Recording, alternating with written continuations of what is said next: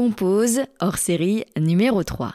Le critère, c'est être dans euh, la, reprise de, conscience de son corps et dans. Euh, c'est quelque chose d'extrêmement important, surtout dans une société qui normative, qui, qui met un cadre dans ce qui est bien ou pas bien. Et donc c'est très dichotomique finalement.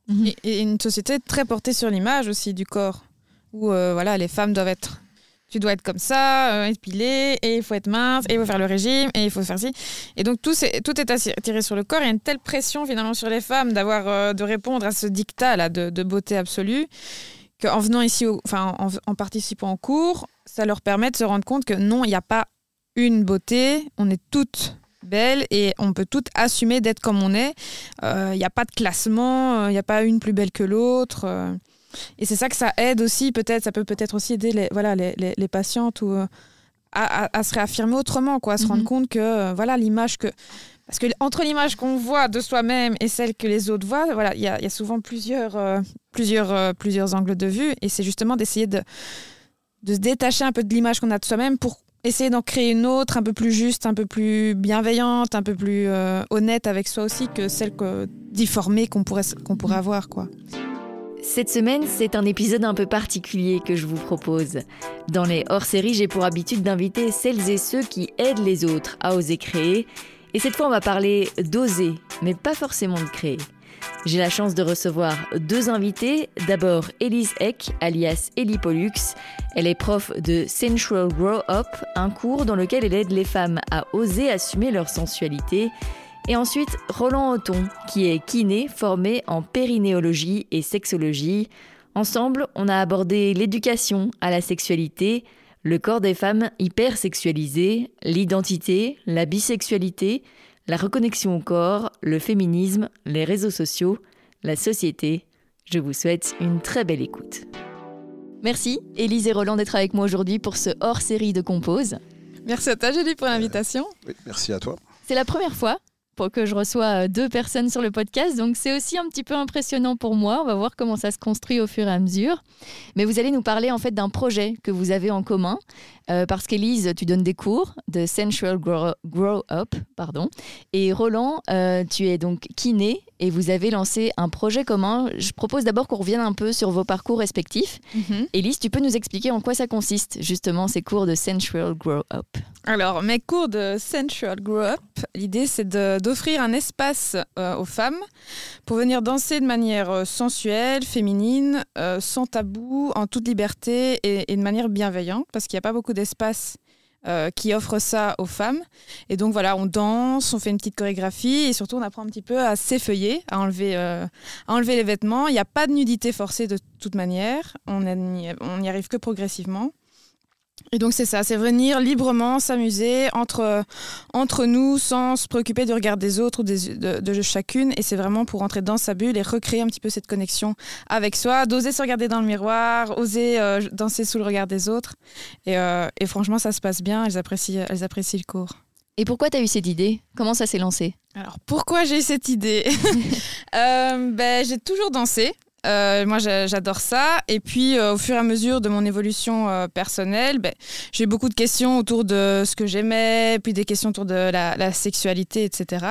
Et donc, au fur et à mesure, j'ai découvert la pole dance où, justement, on apprend un petit peu à être davantage nu, ou en tout cas dans des tenues plus courtes, vu qu'on a besoin du contact de la peau avec la barre. Mhm. À la suite de ça, ben, j'ai découvert un peu l'exotique, la danse exotique, pole dance. Et là, c'est la danse avec les fameux talons de 20 cm euh, sur laquelle on danse aussi de manière assez, euh, assez sensuelle et parfois même sexuelle. Et donc, euh, j'ai découvert ça, ça m'a beaucoup plu. Et puis, j'ai commencé un petit parcours de, de danse burlesque.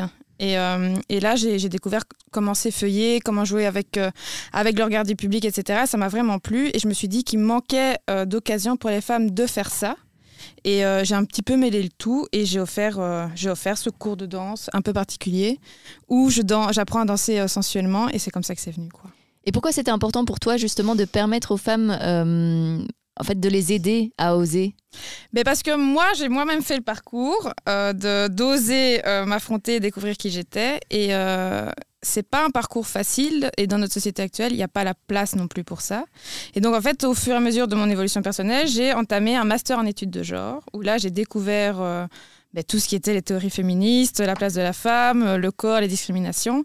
Et ça, ça a aussi un petit peu boosté ma réflexion sur moi-même et qui j'étais. Et j'ai découvert qu'effectivement, la place des femmes dans la société, ben, elle est ce qu'elle est. On sait quelle charge il y a on est jugé sur notre physique constamment, la charge de travail, euh, voilà, une tonne de discrimination qui nous tombe dessus. Et je trouve pas ça juste. Et je me disais justement, c'est l'occasion aussi pour les femmes de se réattribuer leur féminité, leur place de femme, sans être jugées de, de pute, salope ou autre pour être vulgaire, pardon.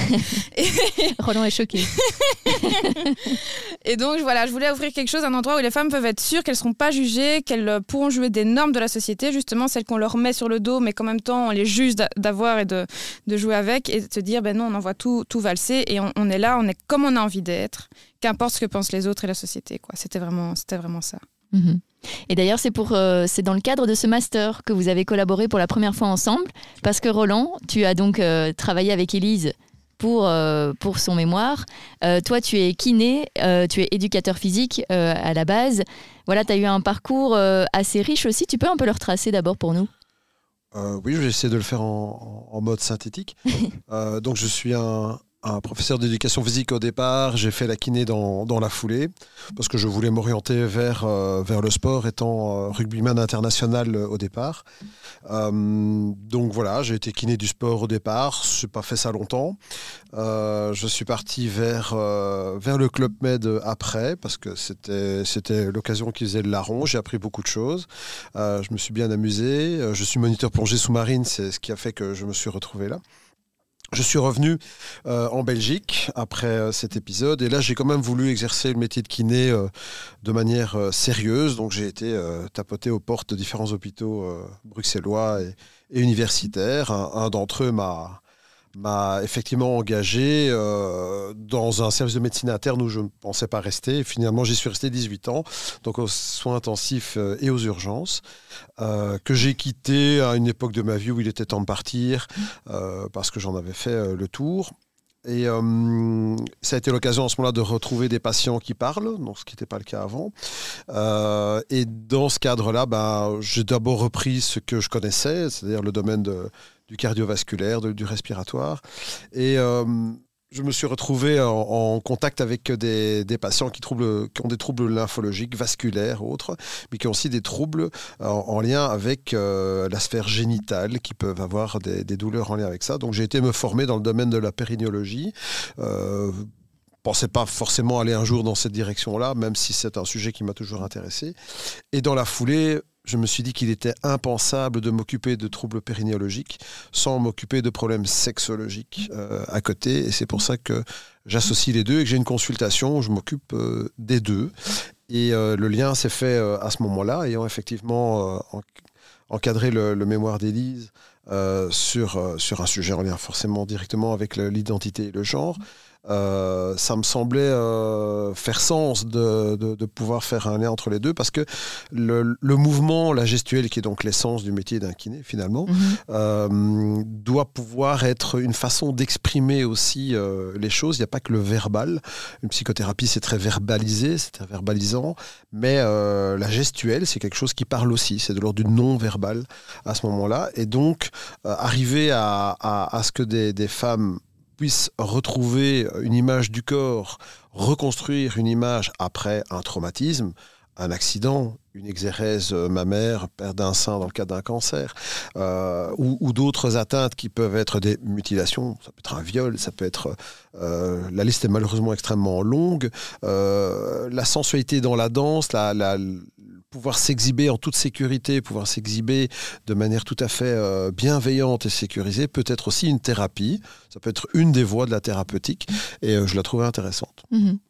Et toi, oui, pourquoi c'est un sujet, euh, pourquoi tu avais envie en fait de travailler avec les femmes? Parce qu'il y a, et ça c'est au gré de mes consultations, il y a un, un manque total d'éducation. Je parle d'éducation en termes d'apprentissage. Aujourd'hui, surtout dans la jeune génération et peut-être un peu moins dans l'ancienne, parce qu'elle a plus vécu, euh, on, trouve dans la sexualité, on trouve dans, l'approche du corps dans ce que renvoient les réseaux sociaux, dans ce que renvoient euh, euh, Instagram, TikTok, Facebook. Euh, une image de la femme qui est d'abord totalement sexualisée à l'extrême, qui est formatée, normative. Et moi, ça me questionne parce que je ne suis pas en accord avec cette vision des choses tant sur l'image qu'on renvoie. Je suis confronté tous les jours dans mon activité professionnelle à des femmes euh, qui sont euh, mal avec leur image de, leur corps. Ça m'a donc euh, questionné.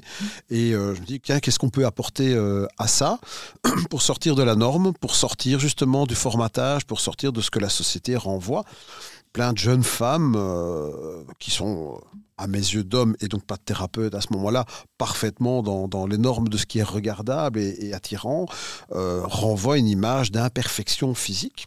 Et euh, c'est extrêmement euh, difficile à, amener comme discussion en disant mais sortons de la norme, sortons mhm. de, du, cadre, sortons du reste, et finalement, soyons ce qu'on est. Et voilà. Et quel était ton sujet de mémoire exactement Alors mon sujet de mémoire, c'était la bisexualité féminine. J'ai voulu étudier la bisexualité comme orientation sexuelle et aussi comme identité.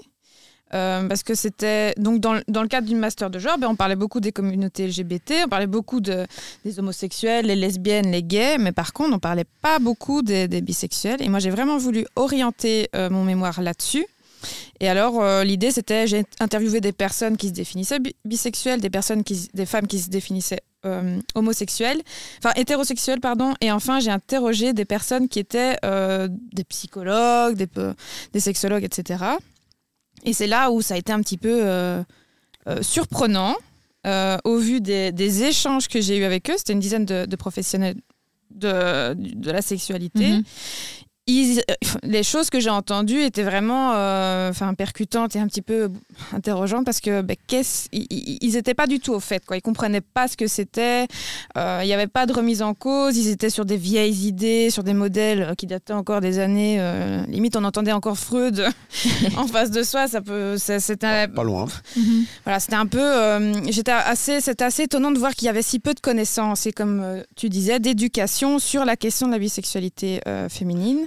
Et c'est de là que, la collaboration euh, a démarré. L'hypothèse, c'est simplement dire que la bisexualité n'est pas une identité en tant que telle.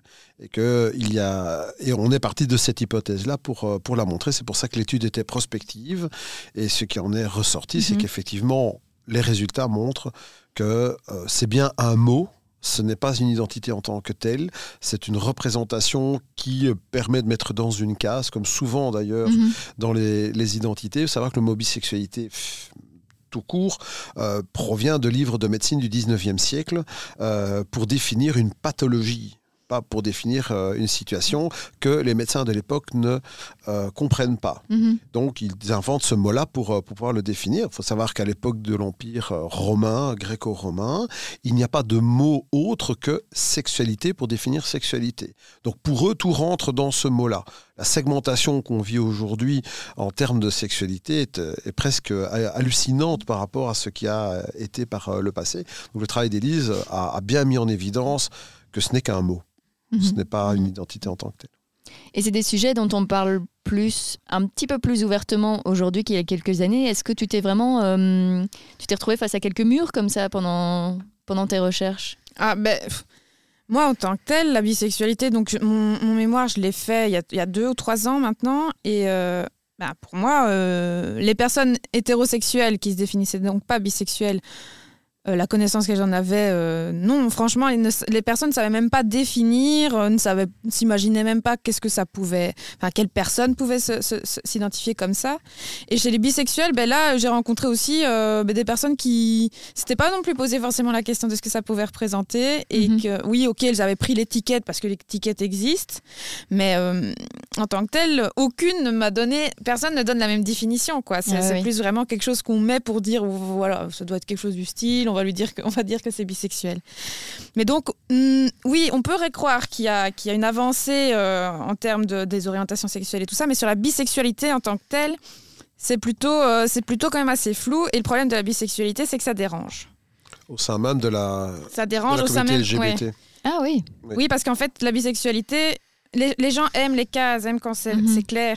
Homosexuel, c'est clair. Lesbienne, c'est clair. Gay, c'est clair. Mais une bisexuelle, un bisexuel, mais qu'est-ce que c'est? Où est-ce qu'on C'est- va mettre cette personne quoi? Oui, elle Bah- peut pas être chez les homosexuels, elle peut pas aller avec les hommes, mais elle peut pas aller avec les femmes non plus. Enfin, et, et donc ils ont pas leur place. Honnêtement, il y a une vraie, on appelle d'ailleurs ça la biphobie. Le reproche de ne pas faire un choix. Oui, Mhm. c'est le reproche. En fait, qu'il y a un choix à faire? C'est ça. C'est ça qu'on leur reproche, c'est de ne pas choisir un camp, ou de ne pas être facilement identifié. On peut pas les mettre chez les, les, les- les gays, ils se font refouler. Si euh, la femme va chez, chez les, les- les lesbiennes, elle se fait refouler. Mhm. Et chez les hétérosexuels, elle n'a pas sa place non plus, parce qu'elle est vue à nouveau comme euh, voilà, celle qui prend tout, euh, qui sait pas choisir. euh. Mhm. Et donc, ouais, ça, ça a une image assez, assez particulière dans, dans la sphère LGBT. Et c'était ça que je voulais vraiment euh, démontrer et, euh, et que ça se constate. Il y a une pléthore de discrimination et de stéréotypes collés à la bisexualité qui, euh, qui relève, relève vraiment des, des raccourcis et pas, pas- parfois de la bêtise même, hein, Mhm. honnêtement, quand, quand on y réfléchit. Mais, euh, On retrouve les mêmes affects dans le monde LGBT que dans le monde hétéro. oui. Et, euh, et c'était pas le but. En fait, c'est ça, les, les- la bi- les- les bisexuels ne sont ni. Enfin, parfois, sont mis en dehors de cette communauté LGBT et sont aussi mis en dehors de la norme sociétale hétérosexuelle. Et donc, c'est vrai qu'il peut y avoir un sentiment de solitude ou de. Voilà. On Mhm. sort pas du placard. Ils ont l'impression qu'en fait, on ne sort pas du placard en étant bisexuel, finalement, puisqu'on ne choisit pas l'un ou l'autre. Et euh, c'était ça que j'avais vraiment envie, euh, envie de, de découvrir et de montrer dans, dans le mémoire aussi, au-delà que c'était pas forcément une identité fixe. Mais euh, toutes ces discriminations. c'était très intéressant. Oui, ça a l'air. Et dans tes études, comment, comment ça a été pris justement? Est-ce que c'est un sujet que, qui était, euh, qu'il était logique d'aborder ou pas forcément? C'était un peu surprenant? Il n'y a pas eu de, de, de- de réaction spécifique. C'est pas un sujet largement abordé. En, Mhm. termes, en termes de recherche universitaire, à l'heure actuelle, il y a vraiment il y a très très peu. Il y a quelques auteurs euh, dans le parcours, d'ailleurs dans le master, il y avait que quelques un ou deux auteurs que j'ai vus qui parlaient vraiment de bisexualité. Euh, en tant que tel, le sujet, il a pas, je crois qu'il n'a pas, pas été compris. Euh, déjà, j'avais une autre promotrice aussi qui n'a pas forcément compris la, direction dans laquelle je voulais aller. Et puis le lecteur aussi. Enfin, je sens que c'est pas un sujet qui est compris. C'est pas un sujet qui donne l'impression de relever d'une recherche universitaire ou, ou scientifique forcément. Alors que je pense qu'il y a. euh, Comme beaucoup de sujets en sociologie, c'est compliqué évidemment de faire une recherche qui est quantifiable, mhm. qui est plutôt qualitative que quantitative. Et donc les gens ont peur d'aller dans cette direction parce qu'il va falloir interpréter du qualitatif Mhm. en quantitatif Oui, pour, pour que ça soit reproductible. Et comme justement ce sujet, la bisexualité, est finalement un mot, c'est finalement une étiquette, c'est finalement euh, quelque chose qui n'est pas une réalité en tant que telle, comment euh, choisir une population qui sera une population test? Et donc c'est dans, c'est dans le protocole, c'est dans la rigueur scientifique de la recherche que se situe aussi la Mhm. difficulté. Mhm. Et comment vous êtes passé de cette étude sur la bisexualité à on va aider les femmes à oser assumer leur corps, accepter leur corps, etc. et à vos projets respectifs aujourd'hui Et votre projet commun dont on va parler? J'y vais. Euh, alors c'est pas c'est pas forcément venu du, du mémoire en tant que tel. C'est plus ben voilà quand on se connaissait, on a discuté, on parle. Voilà la sexualité n'est pas un sujet facilement abordable euh, auprès de beaucoup de personnes ou avec un niveau de réflexion suffisamment on va dire intéressant ou ouvert pour pouvoir en parler. Et c'est vrai qu'avec euh, Roland, ben, c'est assez facile de discuter de- du sujet. Et donc, c'est au fur et à mesure, voilà, mes expériences au niveau de la danse. Il y avait cette expérience avec le, le master, euh, le mémoire. euh, et donc, moi, j'avais. J'avais, j'avais envie de lancer quelque chose qui me corresponde et donc euh, voilà en discussion etc euh, moi j'ai lancé mes cours et puis voilà en continuant euh, lui qui avait ce- cette idée de faire ce- la sexo périnéo ben, moi, j'avais toujours eu, je- comme je te l'avais dit là, quand c'était vu la dernière fois, j'avais cette envie d'amener quelque chose d'un peu plus thérapeutique, Mhm. d'aider un petit peu plus, pas juste d'être dans le divertissement, mais de pouvoir aider sans être thérapeute moi-même. Je me reconnais pas psy ou autre. C'est juste d'amener un outil supplémentaire pour ces femmes qui ont besoin de se reconnecter avec elles-mêmes Mhm. ou de se soigner d'une manière ou d'une autre. Et, euh, et c'est en discutant comme ça que, ben voilà, on est un petit peu venu à ce, à ce point, à ce lien. Oui, c'est c'est offrir un autre outil euh, d'approche euh, par rapport à la sexualité. Moi, je suis intéressé par le domaine, par les aspects cliniques justement, par, euh, par ce que ça peut représenter à ce niveau-là. Et donc, c'est intéressant de savoir qu'on peut aborder le problème par une autre voie, une voie qui n'est, comme je disais tout à l'heure, pas, pas forcément euh, de l'ordre du verbal, ou pour être dans la caricature freudienne, effectivement, euh, on se met dans le divan et on va parler, on va essayer de mettre des mots sur les choses, des mots sur les choses, et euh, se référer à nouveau à des, euh, à des références qui sont comme disait Elise, extrêmement vieille. On parle ici de Masters Johnson, on parle de choses qui datent des années 50 du siècle dernier. Il n'y a plus de grosses études recensant euh, les comportements sexuels, ou en tout cas mettant une quantification dessus depuis le rapport euh, Kinsey euh, aux États-Unis qui date de la même période, donc des années 50. Il y a un travail en 2003-2004 en France, mais donc uniquement sur le territoire français, euh, qui euh, recense à nouveau les comportements, mais qui se sont limités, comme pour Masters Johnson, uniquement aux comportements hétérosexuels Mhm. euh, dans une relation monogame exclusive.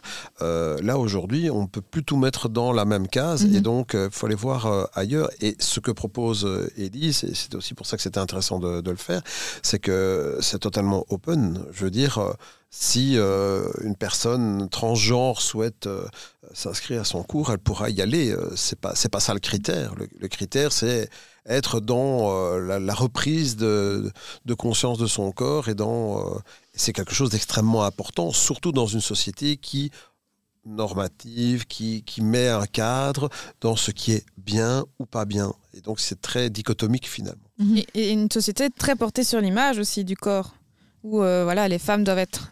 Tu dois être comme ça, euh, épilée, et il faut être mince, et il faut faire le régime, et il faut faire ci. Et donc tout, c'est- tout est attiré sur le corps. Il y a une telle pression finalement sur les femmes d'avoir, euh, de répondre à ce dictat là de, beauté absolue, qu'en venant ici, enfin en, participant au cours, ça leur permet de se rendre compte que non, il n'y a pas une beauté, on est toutes belles et on peut toutes assumer d'être comme on est. Euh, Il n'y a pas de classement, il n'y a pas une plus belle que l'autre. Et c'est ça que ça aide aussi, peut-être, ça peut peut-être aussi aider les, voilà, les, les- les patientes ou, euh, à, à- à se réaffirmer autrement, quoi, à se Mhm. rendre compte que euh, voilà l'image que. Parce que entre l'image qu'on voit de soi-même et celle que les autres voient, voilà, il y, y a souvent plusieurs, euh, plusieurs, plusieurs angles de vue. Et c'est justement d'essayer de, de se détacher un peu de l'image qu'on a de soi-même pour essayer d'en créer une autre, un peu plus juste, un peu plus bienveillante, un peu plus honnête avec soi aussi que celle que, difformée qu'on pourrait, qu'on pourrait Mhm. avoir. Quoi. Et toi, tes cours ont commencé euh, déjà de- depuis janvier. Tu vois Ouais. vraiment une progression dans, dans- chez, les, ouais, viennent ben, quand même, moi je trouve qu'elles se laissent beaucoup plus, euh, se laissent beaucoup plus aller, elles osent plus. Il y a des, voilà. Au début, ça peut paraître un peu plus coincé, on ose moins certains gestes, et puis euh, maintenant, je me rends compte que ben voilà, elles, elles- elles osent plus quand je laisse les moments, je laisse beaucoup de moments d'improvisation aussi dans, dans les chorés pour qu'elles voilà, puissent un petit peu tester leur propre gestuelle. Et là, je le vois qu'il y a des choses qui viennent naturellement, toutes seules, euh, sans que je dise rien. Et moi, quand je vois ça, euh, moi, j'ai réussi parce qu'à partir de ce moment-là, ça veut dire qu'elles osent, qu'elles se laissent aller, et que donc elles sont un peu mieux avec elles-mêmes. Mhm. Et donc, clairement, euh, je vois le, je vois l'évolution. Après, ça dépend de, de- voilà, de la rigueur de chacune de venir de plus ou moins régulièrement, mais je Ouais. mets pas de pression là-dessus. Et, et moi, je vois qu'elles, je vois qu'elles aiment en tout cas, qu'elles prennent du plaisir à, à- à ça. Mais tantôt, tu utilisais le mot euh, divertissement, mais en fait, j'imagine que les femmes qui viennent, elles sont aussi en conscience que voilà, il y a une, euh, un aspect, on va s'amuser, on va être ensemble, etc. Mais il y a aussi ce dépassement un peu de soi et le fait d'accepter, quoi. On vient pas juste pour rigoler, on sait, euh, elles s'attendent à ce que. Elles se mettent parfois en difficulté, Voilà. et je les mets parfois en difficulté, et ça, elles le font parfois sentir qu'effectivement, euh, je vais peut-être proposer un exercice ou l'autre, et parfois, je sens que, oh non, je me sens pas prête pour ça. Euh, Si je leur dis, ben, danse une fois toute seule, tente une fois la danse toute seule, il y en a plusieurs, écoute, je me sens pas prête tout de suite. euh, elles, elles savent, elles savent qu'à un moment ou l'autre, euh, je les mets toujours un petit peu dans une zone d'inconfort sans jamais les forcer. Je veux toujours que ce soit elles qui fassent le pas d'elles-mêmes de faire l'exercice. Moi, je propose. Elles suivent ou elles suivent pas. Parfois, j'insiste un peu si, si je vois que c'est plus de la peur euh, que, que de vraiment pas oser. Mais, mais oui, je les mets toujours. Il y a toujours un petit. il y a- elles savent qu'il va y Mhm. avoir un petit moment d'inconfort, mais alors elles sont contentes généralement à la fin du cours quand elles ont osé, quand elles ont bien, quand la choré s'est bien passée. euh, je vois qu'elles sont contentes, elles se sentent mieux avec elles-mêmes. euh, et ça, ça, pour moi, c'est, la réussite et je suis satisfaite une fois que, que je vois ça. Et toi-même, tu as eu ce développement vraiment au fil euh, des cours que tu as suivis euh, Bah oui, moi j'ai vécu ça dans les, dans, dans, dans, les cours, d'oser, de, redécouvrir l'image que je pouvais envoyer, de me rendre compte de ce que je pouvais envoyer. Ça, c'était ça qui était important. Et puis aussi, personnellement, voilà, j'ai eu un, déroulé qui a fait que j'ai gagné plus de confiance en moi. On, on- m'a aidé. euh, voilà, j'ai- pu, pu être guidée. Mais effectivement, moi j'ai fait, moi, j'ai fait le chemin presque toute seule, on va dire. Et euh, elles, je les aide parce qu'en fait, il n'y a pas d'espace pour ça. Moi, c'est parce que j'ai osé aller à ces cours de- d'exotique, j'ai osé faire le, le burlesque, ça m'a donné des, ça m'a donné des clés. Après, il y a, Enfin, après, il y a un développement personnel à faire aussi, il y a une réflexion à faire sur soi-même quand on vient à un genre de cours. Euh, ça vient pas tout seul non plus. Il y a un moment, les clés sont dans, dans les mains de ces femmes qui participent mhm. au cours de pouvoir se, se développer et s'épanouir euh, autour de ça. Mhm. Comme, comme dans une thérapeutique, il faut être acteur de sa thérapeutique. Exact. Ça. Et quel est, euh, quel est l'outil que vous allez construire ensemble comme ça ben, Moi, ce que j'aimerais bien, c'est arriver à mettre en place, ben, déjà qu'il arrive à détecter des, des, patientes ou autres qui seraient intéressés par le cours. Mais moi, moi ce que j'aimerais peut-être une fois, un moment plus tard, c'est d'arriver à créer des groupes, tu vois, de femmes, mhm. d'aller peut-être dans ces lieux justement plus thérapeutiques, que ce soit des, petites, des petites cliniques ou des, lieux plus, plus intimes, où euh, ce serait peut-être pas forcément un cours de danse non plus, ce serait juste apprendre à enlever le vêtement, parce qu'il y a peut-être pour certaines femmes, c'est vraiment compliqué de se mettre à nu. Euh, suite à leur parcours ou autre. Et donc, euh, moi, voilà, ce serait plus dans, voilà, dans le genre de, de, faire des initiatives un peu plus spontanées euh, avec certains groupes de femmes. Euh. Sans doute travailler sur de l'individuel d'abord et peut-être travailler dans, dans le groupe mhm. après. L'interaction du groupe est, évidemment mhm. importante. Maintenant, ça ne convient pas à tout le monde non plus. Quelquefois, mhm. l'individuel a aussi sa place. Mais indiscutablement, oui, le futur, ça doit être euh, de, pouvoir avoir le, profil de la personne qui va répondre à, à, cette, euh, à cette proposition. Parce qu'indiscutablement, ça ne correspondra pas à tout le monde. Mhm. Euh, mais c'est de pouvoir effectivement le, développer comme une thérapeutique à ce moment-là, mais sans y aller en pensant qu'on est en train de, de prendre un médicament. donc ça, soit, ça reste effectivement le divertissement entre guillemets, mais euh, dans un chemin où on peut être euh, avec d'autres, euh, où l'interaction à ce moment-là avec les autres, dans des parcours différents, dans des, dans des façons d'aborder les choses avec des passifs différents aussi, serait positif. Mais oui, le cadre reste à, effectivement à définir parce que là, on est dans, les limbes. Mhm. Mais c'est vrai que des démarches individuelles, j'ai pas encore eu vraiment l'occasion de, tester. Euh, voilà, une femme qui me contacterait en me disant, mhm. écoute, euh, voilà, j'ai tel problème, j'aimerais un petit peu développer, enfin, tenter ça. J'ai pas encore eu, mais c'est vrai que ça peut être un exercice. Euh, je pense que ça pourrait être un exercice intéressant et puissant pour les femmes qui décident de le faire et qui sont propres, comme on disait, de leur, de leur changement, mhm. de leur changement. C'est clair que ça peut vraiment être un, un, outil. Moi, je suis ouverte à tout, donc toute proposition, elle est bienvenue dans, cette, dans cette direction. Et Roland, t'aurais imaginé t'associer comme ça à un projet euh, bah, entre guillemets un peu original quoi? On n'est pas dans le parcours classique euh, qui naît. T'aurais imaginé euh, aller vers ça? Non, mais j'allais dire mon parcours de toute manière n'a rien de classique depuis le départ. donc, donc j'ai systématiquement pris une direction que les autres n'auraient pas prise. Mhm pas parce que je le souhaite, mais parce que c'est mon mode de fonctionnement. Euh, donc non, je n'aurais pas imaginé, mais j'ai pour habitude de rebondir euh, quand, euh, quand je vois des choses ou quand j'observe ou quand je vois que des gens sont porteurs de quelque chose d'intéressant. Je me dis qu'on est toujours plus fort à deux, à trois ou à cinq que, tout seul. donc disons que le, dans le timing, ça tombait bien. C'était bien que ça arrive à ce moment-là. mais non, pour répondre à la question, non, non, sûrement pas. Je pense que ça arrivera encore. Parce qu'en plus, euh, bah, vous n'êtes pas de la même génération. Et, euh, bah, Merci de le rappeler. les, étudiants ne le voient pas, donc on ne sait pas vraiment. Euh, voilà. Élise et moi, on est plus de la même génération et il y a, y a vraiment cette vague comme ça de féminisme, d'empowerment des femmes, etc. Et finalement, vous vous rejoignez, quoi. Donc c'est aussi, entre guillemets, un peu surprenant. C'est chouette de voir que entre différentes générations, on peut créer des choses ensemble et partager des choses. Oui, bah, maintenant la notion de génération, je pense qu'elle est, elle relative aussi. Donc je, suis le papa de, cinq enfants, donc, dont, les âges s'étalent du, jeune adulte à, la petite enfance.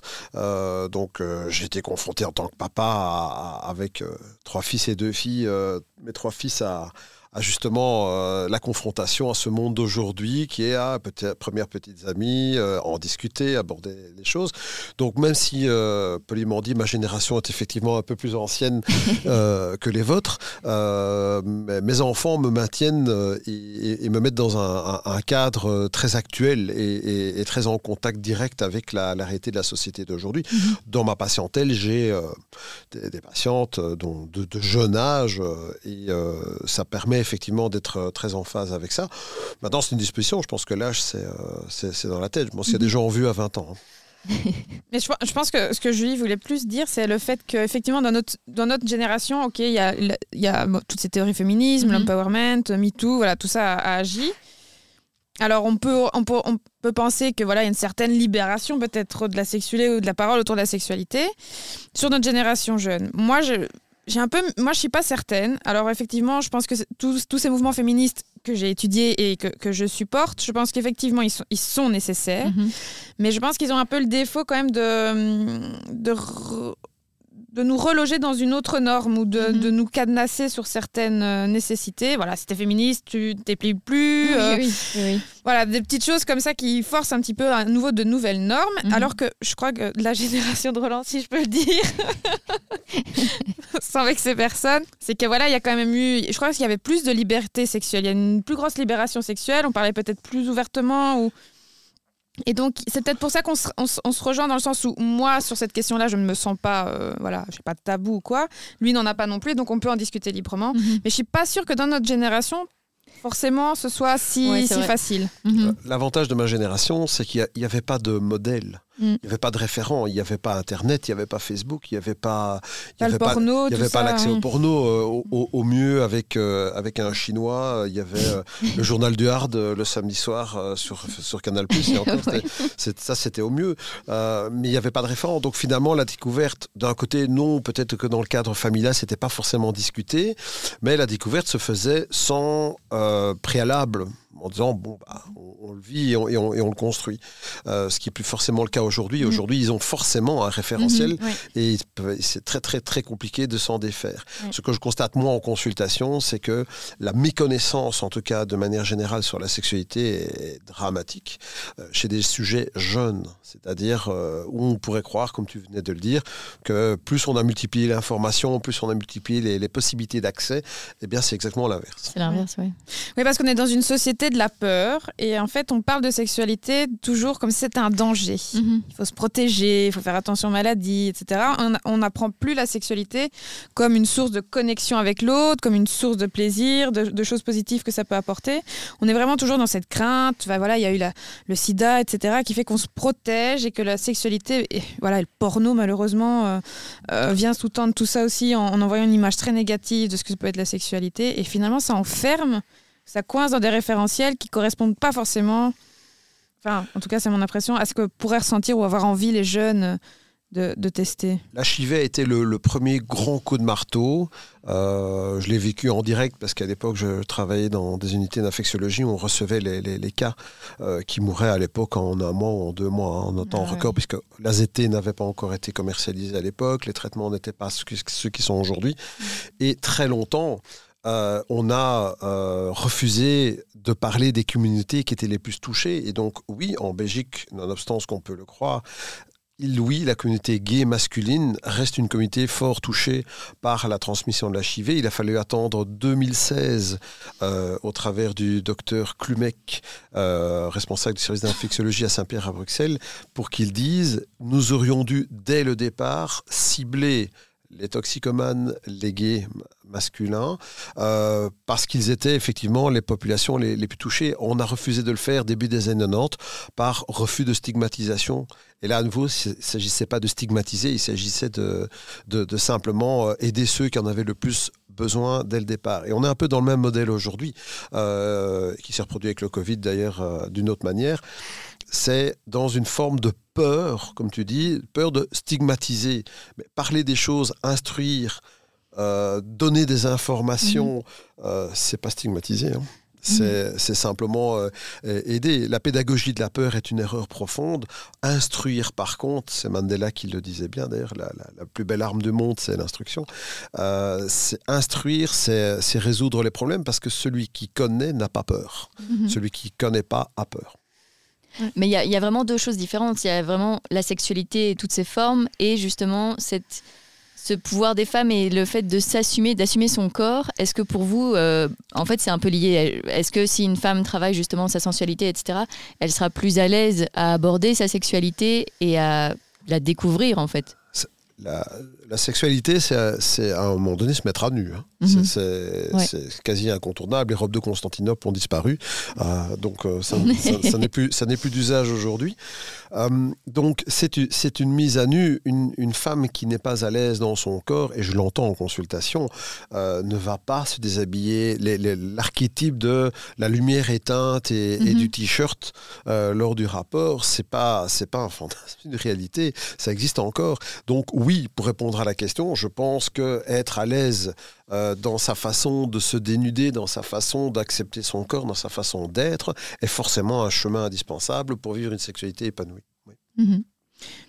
Est-ce que comme on parlait de la peur, je pense que la difficulté, parfois pour euh, certaines personnes, de franchir le pas de la porte de mon cours, c'est parce que justement, comme on danse sensuellement, qu'on se met à nu, ça renvoie à cette image de la femme euh, salope, euh, mhm.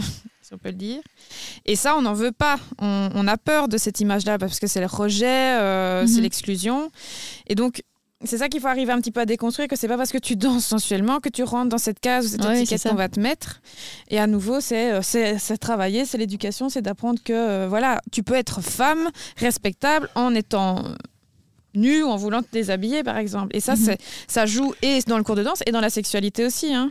Et ça se joue au sein du couple, c'est-à-dire qu'il y a malheureusement beaucoup d'hommes qui continuent à, supporter l'idée que si euh, leur femme leur compagne, peu importe le, degré de liaison, euh, va aller chercher justement du plaisir dans le fait d'être bien avec son corps, c'est eux-mêmes qui sont porteurs de cette information.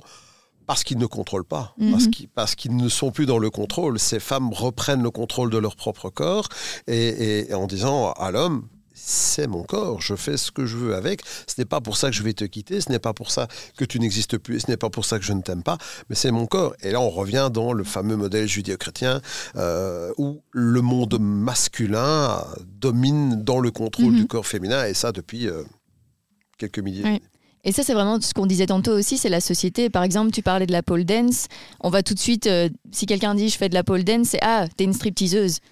On, associe tout de suite, euh, oui, c'est ça, euh, à des, éléments euh, bah, stéréotypés. stéréotypés. Et en fait, c'est vraiment ça qu'il faut déconstruire. Quoi. Il y a plein de choses à déconstruire. L'exemple le, plus parlant, c'est moi, je peux parler de sexualité, je peux parler de tout ça en mon nom et officiellement, et ce sera parfaitement bien appris parce que j'ai l'aura médicale pour pouvoir le faire. Ce mhm. C'est pas le cas d'Élise. Oui, j'allais dire. Élise, un, est une femme, deux, professionnellement, va avoir beaucoup de mal à faire passer ce message. Donc déjà là, on est devant mhm. un hiatus qui est euh, insupportable et qui est à déconstruire aussi. Pourquoi est-ce que parce qu'on met le vocable médical, ça devient tout d'un coup beaucoup plus acceptable?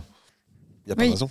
Et alors, on va prendre l'exemple d'aujourd'hui. Tu m'as demandé quel nom je voulais mettre pour le, le, podcast, mais ça, c'est révélateur de ce qu'on dit juste là. Voilà, je dis, est-ce que je dis mon nom? Est-ce que je dis mon nom de, de, de, de prof euh, Parce que voilà, moi au niveau professionnel, je ne peux pas dire ce que je, enfin, je ne peux pas dire que je donne des cours euh, de danse de cette manière, ni que je fais de la pole dance, parce que voilà, effectivement, ben, je vais me ramasser cette image de femme pas sérieuse, pas crédible, facile, facile, et donc ben voilà, là, je me mets, je me mets en difficulté professionnellement euh, dans ce cas-là, et c'est ça qui est ça qui est embêtant et sur lequel il faut pouvoir lutter, mais en même temps, il faut garder un, aspect pragmatique aussi du fait qu'il faut quand même continuer de vivre et pouvoir travailler euh, de manière, euh, manière euh, correcte. Mais effectivement, voilà à quoi ça nous ramène à chaque mhm. fois. C'est cette, cette, image du contrôle du. En fait, une femme qui se libère, une femme qui est bien dans sa peau, ben, c'est plus une femme contrôlable. Hein, un peu à l'image des sorcières de, de l'époque qu'on a chassées. voilà, c'était des femmes libres qui avaient une connaissance, une connaissance importante en termes justement de médical à cette, époque-là aussi, mais qu'on a voulu chasser parce qu'elles avaient trop de connaissances et qu'on ne savait pas les contrôler, ces, femmes-là, parce qu'elles étaient intelligentes et qu'elles avaient du réflexif. Donc, enfin, tout ça se lie un petit peu. Euh, une femme qui, s'assume, qui assume sa nudité, qui assume son corps, qui assume qui elle est, c'est effectivement quelqu'un sur lequel on n'a plus de contrôle. Et comme on est dans une société patriarcale où le masculin domine le féminin, malgré tout ce qu'on peut dire, malgré les avancées, mais voilà à quoi ça renvoie. Donc à l'image de peur. Euh, oui, c'est ça. Et justement, est-ce que toi, tu oses expliquer les cours que tu donnes ou ça dépend vraiment de la personne que tu as en face de toi? Bah, Malheureusement, c'est pas que je voudrais. Je n'ai pas envie de passer pour une lâche ou une timide ou qui n'ose pas, mais effectivement, je peux pas le faire aussi librement que, que, que, que je veux. J'en parle très très rarement, euh, éventuellement à l'une ou l'autre collègue avec lesquels je me sentirais en sécurité de pouvoir... Mais pas les cours de danse, hein. Mhm. juste la pôle pour Ouais, le moment. Euh, mais les cours de danse, non, j'en parle pas. C'est pour ça que je suis un petit peu discrète, que je, voilà, je, suis- je suis sur, euh, je, pas sur deux tableaux, mais je peux pas assumer. malheureusement, j'aimerais bien, même, bah, même au niveau familial, ça pourrait aussi être, hein, les donne des cours de danse, les minutes, qu'est-ce que c'est que cette histoire? Moi, moi sur le fond, je, je m'en fous. Mais c'est juste qu'il faut se justifier. Pourquoi tu le fais euh, Expliquer la démarche. Mhm. Et en fait, c'est voilà, tout un travail à nouveau d'éducation. Et à nouveau, voilà, c'est une charge, c'est une charge supplémentaire que j'ai pas toujours envie euh, d'assumer parce que c'est pas de la fainéantise, c'est juste que voilà, les gens sont, chacun est à son niveau de réflexion et, et euh, j'ai pas envie d'expliquer tout le débat euh, à chaque fois. Mhm. Parfois oui, parfois non, mais oui, je suis coincée. C'est parfois frustrant, mais il faut faire avec. Et de ton côté, Roland, est-ce que tu sens parfois un, jugement quand tu dis que tu travailles vraiment avec les femmes et, justement à leur sexualité, etc. Ou c'est plus accepté pour toi? Alors c'est plus accepté. Euh, Encore ce matin, j'ai une patiente à, à qui j'en parlais qui m'a dit non mais sérieux. Ah oui, sérieux, oui, tout à fait. Euh, c'est pas une blague, c'est une occupation réelle. euh, et on peut aller voir, j'ai effectivement une consultation qui, qui parle de ça. euh, donc euh, ça, peut- ça fait sourire parce qu'effectivement le sujet fait toujours sourire. Et d'ailleurs, l'humour et la sexualité doivent faire leur lien ensemble. Ça, c'est tout à fait logique. Non, moi, je ne suis pas confronté à, à des difficultés de ce genre-là. Mais les hommes, ils prennent comment ça quand tu leur en parles? Ah, pour eux, forcément, euh, ça, les fait, ça les fait rire et eux le prennent euh, comme, comme une activité euh, délassante. Ils pensent que c'est pas un travail, Mhm. ils pensent qu'il n'y a rien à faire. Et puis, c'est aussi une manière de, de, de, de, de repou- refouler, repousser Oui. euh, cette réalité de, la perte de contrôle. Puisqu'effectivement, quand j'en parle, ils vont dire Ouais, Parler de sexualité, c'est rigolo hein, quand même. Non, c'est- Ouais. c'est- oui, c'est rigolo si on veut, sauf qu'il y a un énorme champ de, de travail là derrière, et c'est d'ailleurs pour ça que j'y suis. C'est parce que je pense que le champ est tellement énorme Mm. que euh, on a encore du boulot pour les 30 ou 40 ans qui viennent, et ce boulot commence chez les enfants du sexe masculin, 6, donc euh, nés, euh, nés en tout cas attribués masculins et, et qui vont se développer en tant que tels.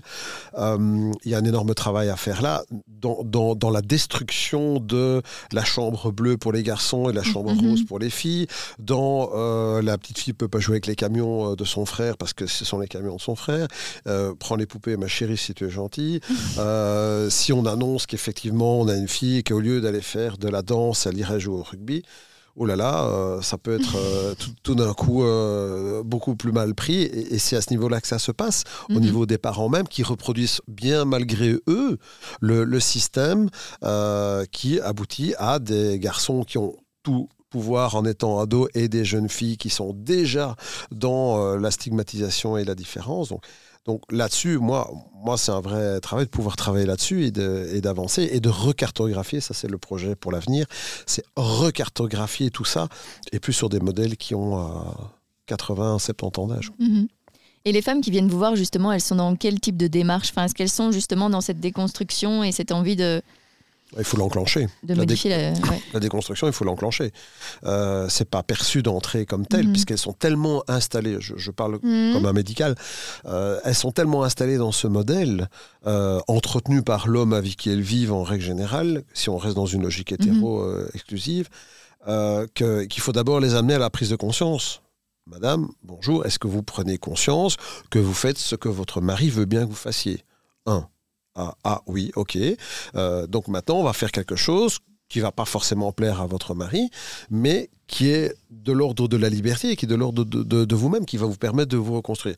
Oui, mais ça va le faire partir. Ah euh, non, il va devoir comprendre. Mais, mais on peut, mais on peut aussi euh, le faire venir. Moi, j'ai jamais été dérangé par l'idée que Mhm. le couple vienne et de parler très franchement au monsieur en lui disant. Voilà, maintenant, il va falloir bien écouter parce qu'il y a Mhm. trois petites choses qui doivent euh, gentiment changer. Est-ce aimez- qu'elles sont à l'aise que, le- que leur mari vienne? Ah, si j'ai bien expliqué au départ que c'est moi qui vais diriger les choses, alors elles savent que ça, va- ça va bien se passer. Si effectivement, on a l'impression qu'il va encore pouvoir effectivement un petit peu déménager des Mhm. épaules, et, euh, mais en général, voilà, ça, enfin, moi, toutes les expériences que j'ai vécues de ce genre-là euh, se sont bien passées parce que je suis un homme et que donc je, ils acceptent Mhm. beaucoup mieux, évidemment, que homme cis euh, et, et avec une, une- une stature euh, relativement imposante, ce qui ne se voit pas à nouveau. Euh, On l'entend à ta voix. mais, mais, mais, mais ça ne les met pas dans une position de force à ce moment-là, donc ça va être plus facile pour, pour m'écouter. Si j'étais effectivement femme, je pense que ça passerait euh, mhm. beaucoup moins bien. Non, il y, a il y a une déconstruction et une prise de conscience initiale de vous, les femmes, vous, madame, vous êtes en train de reproduire vous-même ce qui vous fait du mal. Ah mhm. bon? Oui. Maintenant, on va casser ça. Mhm. Et moi, chez mes, chez mes, euh, mes, danseuses, je vais dire, mes élèves, euh, il y, y, en a une en particulier à laquelle je pense qui, elle, elle était elle était déjà dans un, dans un cheminement très personnel. Euh, sur son image, elle sortait voilà, d'un divorce, etc. Donc, elle était vraiment en recherche de mon cours. Et en fait, elle m'a téléphoné, elle m'a dit Mais écoutez, euh, moi, je cherche un cours comme ça depuis, euh, depuis des mois. je vais venir voir, je vais tester. Et effectivement, elle est toujours là, elle vient toujours. Et donc, il y a quand même des femmes qui sont en recherche de ça, qui sont dans la déconstruction. Et Bon, elles ne sont, elles sont pas toutes dans cette volonté spécifique vraiment de déconstruction, elles, elles en particulier. Mais c'est vrai que toutes celles qui viennent, c'est dans la volonté de, vous voyez, j'ai quand même envie de me tester, de voir ce que ça donne. Euh. Mhm. Mais pas forcément dans un cheminement de re-questionnement euh, de développement personnel. Mais elles en particulier, ouais. Et je pense qu'il y, a, je pense qu'il y en a d'autres qui se cachent. Je ne sais pas où elles sont, mais qu'elles viennent. Et, elles seront contentes, je pense. et est-ce que ces femmes entre elles euh, se soutiennent et, et s'aident à, progresser et à plus, euh, à plus oser s'assumer? Oui, en tout cas, elles jouent toutes le jeu, elles s'encouragent toutes. Euh, j'évite quand même. je, J'évite qu'on fasse toujours des commentaires ou quoi, euh, parce que voilà, j'ai pas envie qu'il y ait de commentaires ou de mauvaises, euh, mauvaises mhm. intentions, même sur le, physique, etc. Mais c'est vrai qu'elles s'encouragent et qu'elles voient chacune les, évolutions. Ah, ça, c'était beau comme tu l'as fait. Oh, c'était bien le mouvement comme tu l'as, tu l'as fait aussi. Et non, ouais, elles s'encouragent. Il y a vraiment une bienveillance. Il n'y a pas de critique, pas de jugement, rien. de toute manière, euh, moindre, moindre signal, ça je, je, casse parce que sinon euh, ça, ça, mhm. ça nie euh, la philosophie du cours. Mais non, elles s'entendent. Il y a une bonne ambiance entre elles, bien, bienveillance, respect. Donc ça, j'ai pas encore eu de soucis jusque-lors. Ouais. On touche du bois. Ouais. est-ce que, est que Roland, tu es fier de montrer cet exemple à tes deux filles notamment, même à tes fils aussi, mais de montrer bah, ton intérêt et ton, ton travail comme ça avec les femmes? Alors, mes, fils, c'est facile, ils me connaissent depuis longtemps, puisque c'est 19, euh, 18 euh, et 15, donc euh, ça fait, ça fait un temps. Donc, on a fait déjà un bout de chemin ensemble. Et disons, pour eux, ils ne sont pas étonnés. Ils savent très bien qu'à la maison, ça n'a jamais été un sujet tabou, qu'on a toujours parlé ouvertement, que moi, les petites amies, euh, très tôt, ont pu venir dormir à la maison et, euh, et, je sais pertinemment bien ce qui se passait et ça a été discuté euh, et qu'on a discuté justement de ce respect, de, de, de cet abord, de ces premières mhm. fois. Je n'ai pas demandé les détails, ça les regarde, mais ça a toujours été vécu totalement librement. Sans, sans moindre Et comme ils connaissent le personnage, ils savent très bien que j'ai toujours été sans tabou et très à l'aise par rapport à ça. Donc ils sont pas étonnés. Quand je leur ai dit que je partais dans cette direction-là. Enfin, logique, c'est papa, c'était normal qu'il fasse ça. Mes filles sont plus jeunes. Euh, ma dernière a 3 ans, donc elle n'est pas, au stade, pas stade de penser que, que, papa fait tout ça. Mais en tout cas, il y, a une grande liberté. Euh, et ma fille, euh, ma fille aînée, qui, qui, a, 10 ans, est, bon, déjà dans le sillage de ses frères, donc elle a, elle, a, perçu quelque chose. Elle sait qu'à table, nous, à la maison, euh, c'est un sujet qui peut arriver en plein milieu entre les patates et le steak. Mhm. et, euh, et, ça posera aucun problème. Les amis de mes fils, ils sont fois repartis de la table en disant euh, Ton père, il peut parler d'analité en même temps qu'on mange, et, ça pose aucun problème. Ils disent, Mais chez nous, on pourrait jamais. Et, donc, non, étonné, non. Mhm. c'est important de les éduquer vraiment dans cette, dans cette mouvance sans tabou. quoi. Absolument. Et, ça, j'y suis arrivé là. Je, faire plus que toucher le bois. Mhm. Euh, je suis arrivé euh, à, faire passer un message qui est que effectivement, il n'y a pas de tabou sur le sujet. On en parle, on en parle, et, puis, et puis c'est tout. Et puis tu es libre d'en parler si tu as envie d'en parler. Si tu n'en parles pas, tu n'en parles pas. C'est pas grave. Mais en tout cas, il n'y a aucun sujet qui ne doit pas être abordé. Et, euh, et euh, beaucoup ont été abordés. Euh, bah, un, des sujets qui est récurrent à la maison, c'est justement l'analité chez les hommes. Euh, ça, c'est pour n'en citer qu'un, c'est celui-là. Et ça, en, consultation ou lors de mes discussions avec, avec des, femmes qui parlent de leur mari ou, qui autre et, qui justement mettent en évidence, ça c'est un sujet incroyable, hein. c'est l'analité des hommes, euh, on peut en écrire des kilomètres et ça voilà par exemple typiquement de genre de choses dont on parle à la maison, avec des sujets variés, différents. Ils vont pas toujours dans la même direction, mais euh, c'est intéressant. C'est intéressant parce que c'est un, un des grands tabous du judéo-christianisme, justement, de, de, de, de, de, l'interdit, de, la sodomie, de, la, de, de, de, l'interdit lié à ça, hein, Sodome et Gomorre dans, dans, dans, dans les textes anciens. Donc, euh, mais c'est ancré, hein, c'est ancré. Les, les, patients décrivent bien, euh, ah oui, bah lui, il voudrait bien passer par là, donc ça lui pose aucun problème, mais quand moi je vais toucher autour, là, du coup, il n'est pas d'accord. Ah ben non, si vous voulez l'égalité, ça marche dans ce sens-là aussi. Euh, et, donc, c'est voilà, ça c'est un des grands sujets. Par, si on parle d'éducation, qu'on parle de, changement de comportement, parce qu'aujourd'hui on est dans l'homme dominant, la femme soumise, on est l'homme pénétrant, la femme pénétrée. Euh, on est dans ce modèle-là. C'est très compliqué d'expliquer à, des couples qu'on peut changer ce mhm. modèle et que, et que on peut switcher l'inverse est, tout à fait possible. là, il y a un énorme boulot parce que pour la grande majorité des hommes cis, euh, ça, c'est pas envisageable.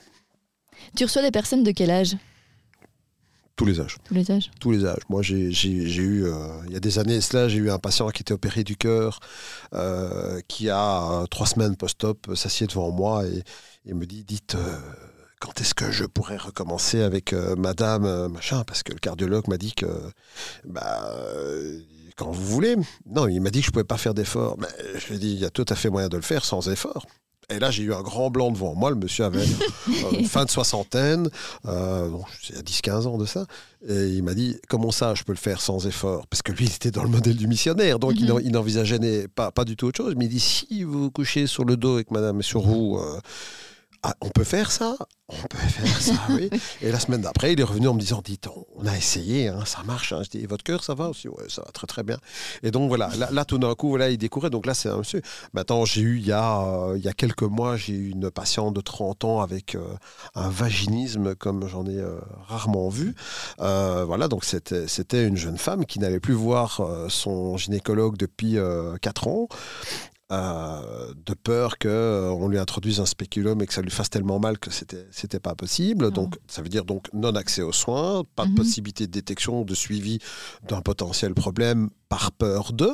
Euh, et donc là, je l'ai prise en charge. Donc cinq séances. Au bout de cinq séances, non seulement elle est allée revoir son gynécologue et en prime, elle s'est inscrite sur Tinder et ça, ça a mhm. marché aussi parce que ça faisait 8 ans qu'elle n'avait plus de rapport. Euh, là, il a fallu déconstruire plein de choses, mais ça a été euh, relativement vite. C'était une, femme jeune. Mhm. Donc voilà, il n'y a, pas de... Il n'y a pas de, de, de catégorie d'âge franchement marquée. Je pense que ça touche vraiment toute la population. Évidemment, on n'entre pas encore dans les problèmes culturels, puisqu'évidemment, il y a des microcosmes culturels mhm. qui entretiennent d'autres, d'autres normes, d'autres construits éducatifs. Euh, qui sont évidemment différents forcément des normes européennes. Et euh, un des exemples parmi mille, c'est l'éjaculation précoce. Dans le monde européen ou américain, l'éjaculation précoce est considérée comme une pathologie. Dès lors que ça se passe avant trois minutes, c'est considéré comme pathologique. Mais ça, c'est un construit purement culturel. D'ailleurs, les médicaments contre l'éjaculation précoce ne sont vendus qu'en Europe et aux États-Unis. Si on va en plein milieu de l'Afrique, au Congo, un homme qui n'a pas éjaculé avant la troisième minute est considéré comme un minus. C'est-à-dire que là, justement, là, sa puissance, son pouvoir d'homme, sa virilité, son, sa supériorité euh, est liée à sa rapidité. Et donc là, c'est pas la peine d'aller d'en parler, puisque de toute façon, ça n'existe pas. Au Moyen-Orient, on considère que le fait de se retenir est une mauvaise chose, donc on ne se retient pas, et puis on repartira après. Période réfractaire, elle est là, elle est normale, elle mhm. existe, donc hop, allons-y, euh, allons-y derrière. Donc ils n'ont pas, ils n'ont pas ce questionnement-là, puisqu'il n'existe pas culturellement. Donc il y a aussi des, des situations catalogué pathologique qui n'existe qu'en fonction de la culture. Et, donc ça, c'est intéressant aussi d'aller au-delà de ça. Mhm. Et euh, tu, mais tu parlais de cette patiente qui n'allait plus euh, chez son gynécologue, mais il y a aussi une déconstruction à faire du côté médical parfois.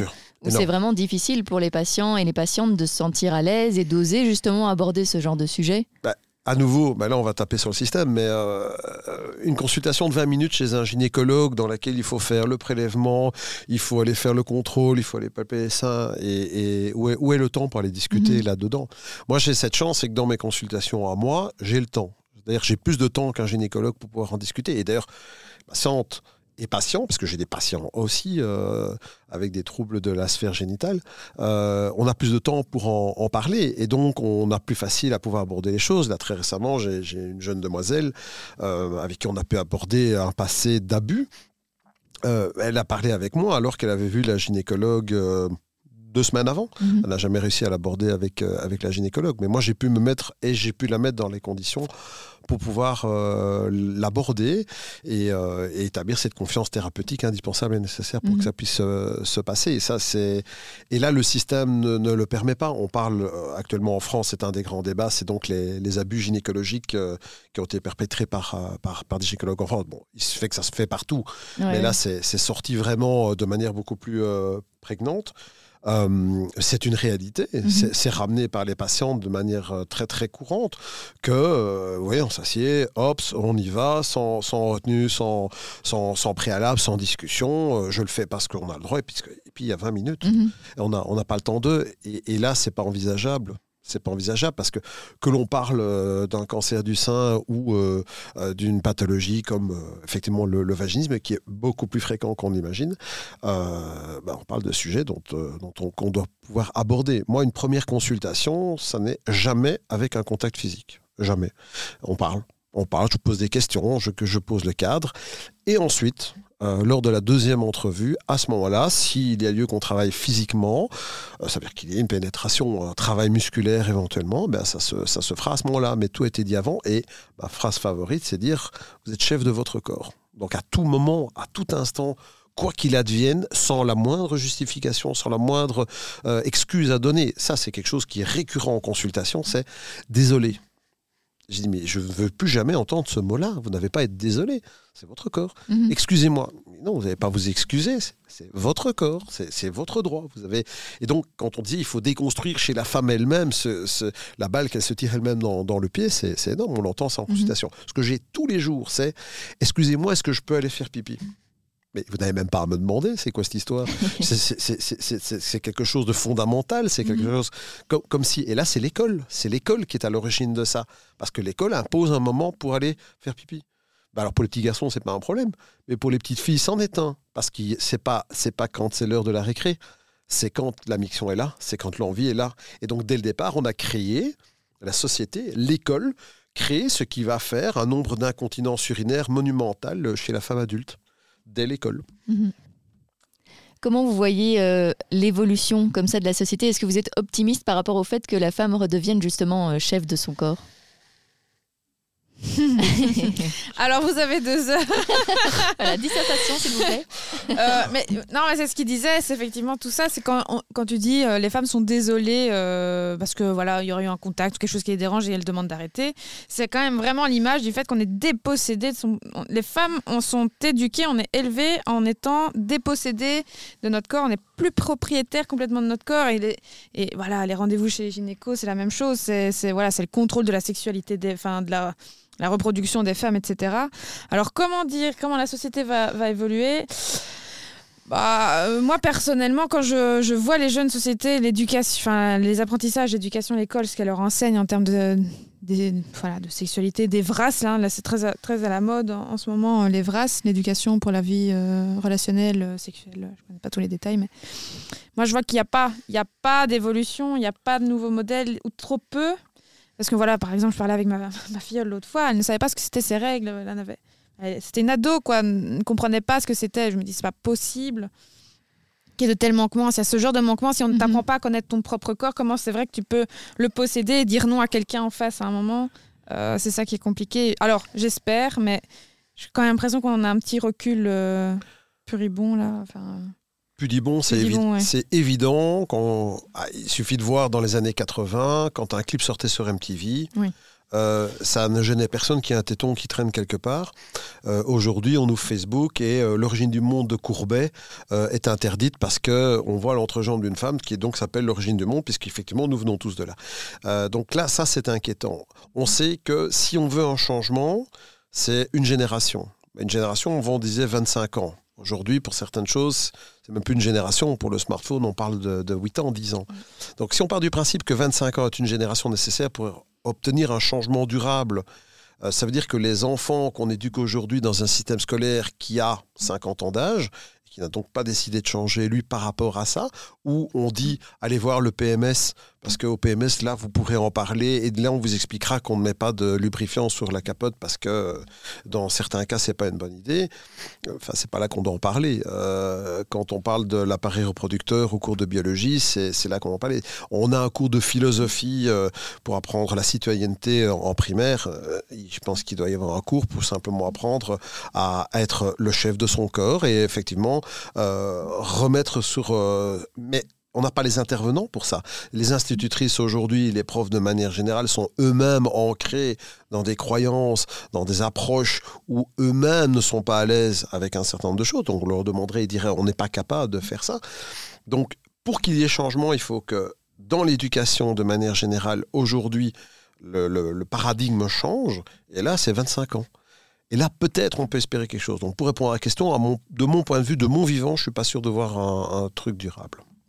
Surtout avec la position des réseaux sociaux, hein. mhm. Instagram, euh, la censure globale qu'il y a autour de la... Oui, tu parlais du téton, mais c'est pareil sur Instagram, une photo est censurée dès qu'il y a un téton. Donc voilà, enfin, quel message on, envoie On est dans l'hypocrisie judéo-chrétienne mm. transmise par les États-Unis. Tous ces réseaux sociaux sont pour la plupart euh, sous-tendus par la culture américaine et toute son hypocrisie. Et, euh, et donc, tant que ce sera ça, on ne va, pas, on va pas évoluer. Et on est dans une grande, grande, grande, grande hypocrisie c'est inconcevable qu'un téton masculin puisse être euh, exposé et euh, pas un téton féminin. Mm-hmm. Parce que ça veut dire qu'on le sexualise. Ça veut, dire encore aujourd'hui, il y a des élèves féminines qui vont à l'école, en primaire ou en secondaire, à qui on dit que la longueur du short ou de la jupe est inconvenante parce que vous vous rendez bien compte, vous risquez d'attirer mm-hmm. le regard. Et le problème, il est donc bien dans celui qui regarde et pas dans celle qui s'habille. Ça risque d'exciter les garçons. Ça risque d'exciter les garçons. Donc d'un côté, on, a des débats sans fin sur le port du voile et, ce qui peut se passer dans la culture musulmane. Oui, mais on n'est pas plus loin. On mhm. est en train de reproduire exactement les mêmes choses avec exactement la même idée. Le problème, ce n'est donc pas l'homme qui regarde, c'est donc bien la femme qui se montre. Et là, on a un gros boulot à faire. On va terminer par euh, la question rituelle du podcast. pas d'inquiétude, pas d'inquiétude, ça va aller. Euh, qu'est-ce que vous aimeriez oser faire et que vous n'avez pas encore fait? Ça doit pas être en lien forcément avec le sujet du jour. Non, non, ça peut être. Euh, oui, non, ça doit pas forcément être sexuel. Mais si vous oh, avez J'ai tout fait, c'est pas vrai, c'est pas vrai, c'est pas vrai. Non, ça peut être professionnel, personnel, voilà, quelque chose que vous aimeriez oser quelque chose qui doit forcément être euh, dangereux ou Non, pas forcément, pas forcément. Euh, hum, moi, je dirais euh, d'oser me lancer complètement dans, dans, dans, cette envie, cet objectif que j'ai avec la danse, la danse sensuelle, de pouvoir peut-être en vivre et de me séparer de ma, carrière professionnelle plus, plus normale, je vais dire. Si j'ose.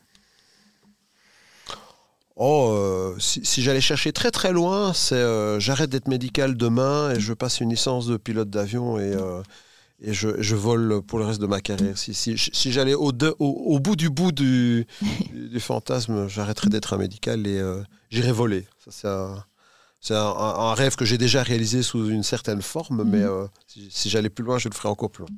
Bah, génial. Merci beaucoup à tous les deux. Merci à toi. Merci. Merci Élisée Roland d'avoir accepté mon invitation et merci au studio Ploc de Jack qui nous a accueillis pour enregistrer cet épisode. J'espère qu'il vous a plu, alors si c'est le cas, n'hésitez pas à laisser des étoiles sur Apple Podcast et Spotify et à vous abonner à Compose sur Instagram, Facebook et Twitter. Et enfin, si vous voulez soutenir financièrement ce projet, c'est possible via Patreon et Utip et ça m'aide vraiment beaucoup. On se retrouve dans deux semaines pour un nouvel épisode.